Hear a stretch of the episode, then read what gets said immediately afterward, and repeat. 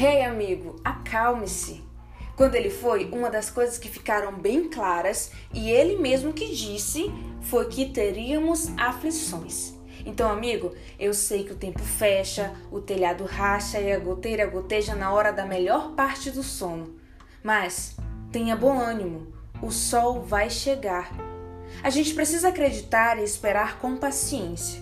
Nós precisamos ser firmes. Até a volta, ele cuidará de tudo. Tenha fé. É cada coisa que a gente tem que aguentar que. Eita, misericórdia, mas. Ânimo! Se quer ser vencedor, tem que lutar. Braço cruzado não dá resultado. E eu sei que tu és forte, teus braços estão livres. Teus braços querem luta, querem justiça, querem paz, querem sossego. Teu coração pede amor, teus olhos transmitem esperança. Então, então olhe ao seu redor. Todas essas coisas são passageiras. A dor, a dor também é. Força, teus dias são para acrescentar vida às vidas que já estão desacreditadas e sem amor.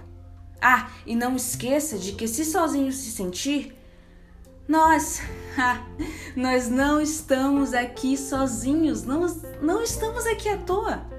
Pode ser que as pessoas não nos enxerguem e por vezes por vezes não sejamos ouvidos, mas Ele não nos deixou órfãos.